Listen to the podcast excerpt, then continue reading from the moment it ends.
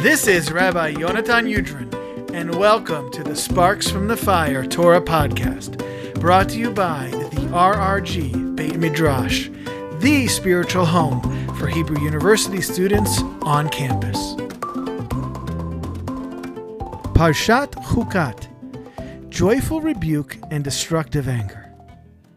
ויקלו משה ואהרון את הקהל אל פני הסלע, ויאמר להם, שימו נא המורים, המן הסלע הזה נוציא לכם מים? Moshe and Aharon assembled the congregation in front of the rock, and he said to them, Listen, you rebels, shall we get water for you out of this rock? In only a matter of a few pages, 40 years in the desert has passed. But as the old saying goes, the more things change, the more they stay the same. The stubbornness of the nation and their brazenness towards their leaders is unfortunately as present as ever. But this time the reactions of Moshe and Aharon are different, and their response to the complaints of the people will change the course of our story dramatically. The text tells us that the nation arrived at the Tzin Desert and rested in Kadesh.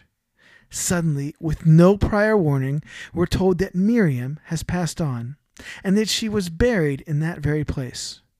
Her death outside of Canaan foreshadows the fate of her brothers, since neither Aharon or Moshe will reach the Holy Land. Immediately after Miriam's death, the very next passage tells us that there was no water. Well, of course there was no water. They were in the middle of the desert. Where did they get water from before? And where is it gone? From here, the sages learn that the miraculous well that followed the nation in the desert was in the merit of Miriam, and thus is called Be'er Miriam, Miriam's well. Upon her death, though, the well dries up. Immediately, the nation complains harshly to Moshe. Why did you make us leave Egypt to bring us to this wretched place, a place with no grain or figs or vines or pomegranates? There's not even water to drink. Moshe and Aharon respond by falling on their faces, seemingly in prayer or despair. The divine presence appears to them and tells them to order the rock to bring forth water. Even though they are told to bring the staff, it's clear that a verbal directive to the rock is what God is asking for. You and your brother Aharon take the rod and assemble the community, and before their very eyes order the rock to yield its water. Thus you shall produce water for them from the rock and provide drink for the congregation and their animals. But Moshe deviates from God's command. Instead of speaking to the rock, he screams out in anger at the nation. Listen up, you rebels. Do you think it's Aharon and I who bring forth water? Only God brings forth water. And then Moshe struck the rock, not once, but twice.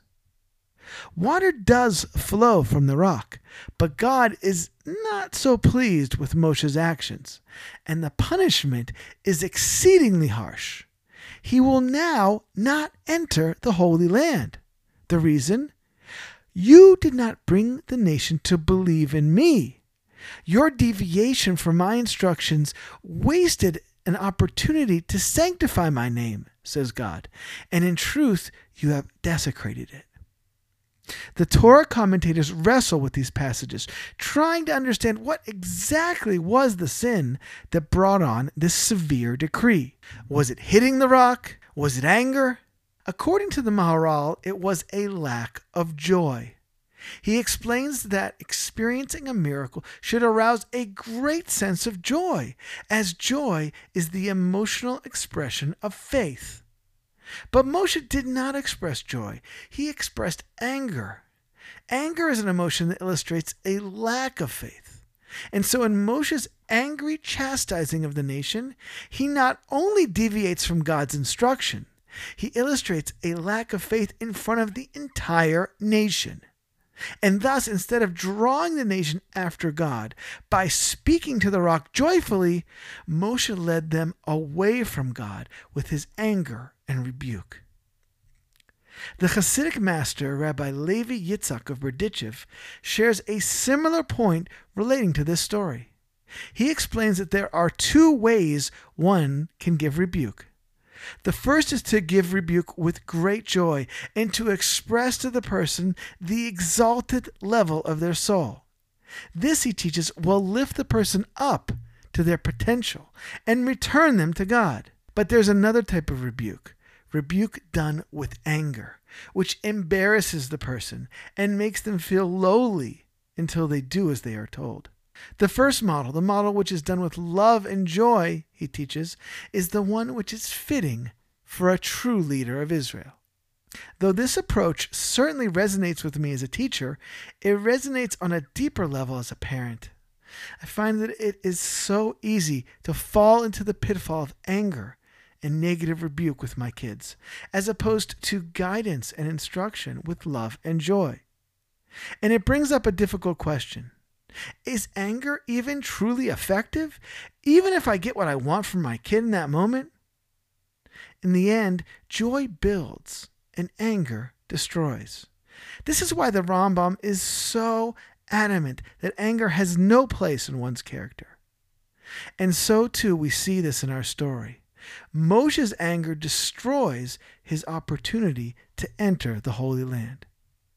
And though completely ridding ourselves of anger may be unrealistic, even Moshe Rabbeinu did not achieve this, we can certainly try with our spouses, with our kids, with our siblings, and with our students to inspire with words of joy and not to chastise with anger. We can work to build each other up, as well as ourselves, with joy and faith. What do you think? Is anger wholly destructive, or is there a place for anger that is appropriate at a certain specific time? If yes, what time would that be?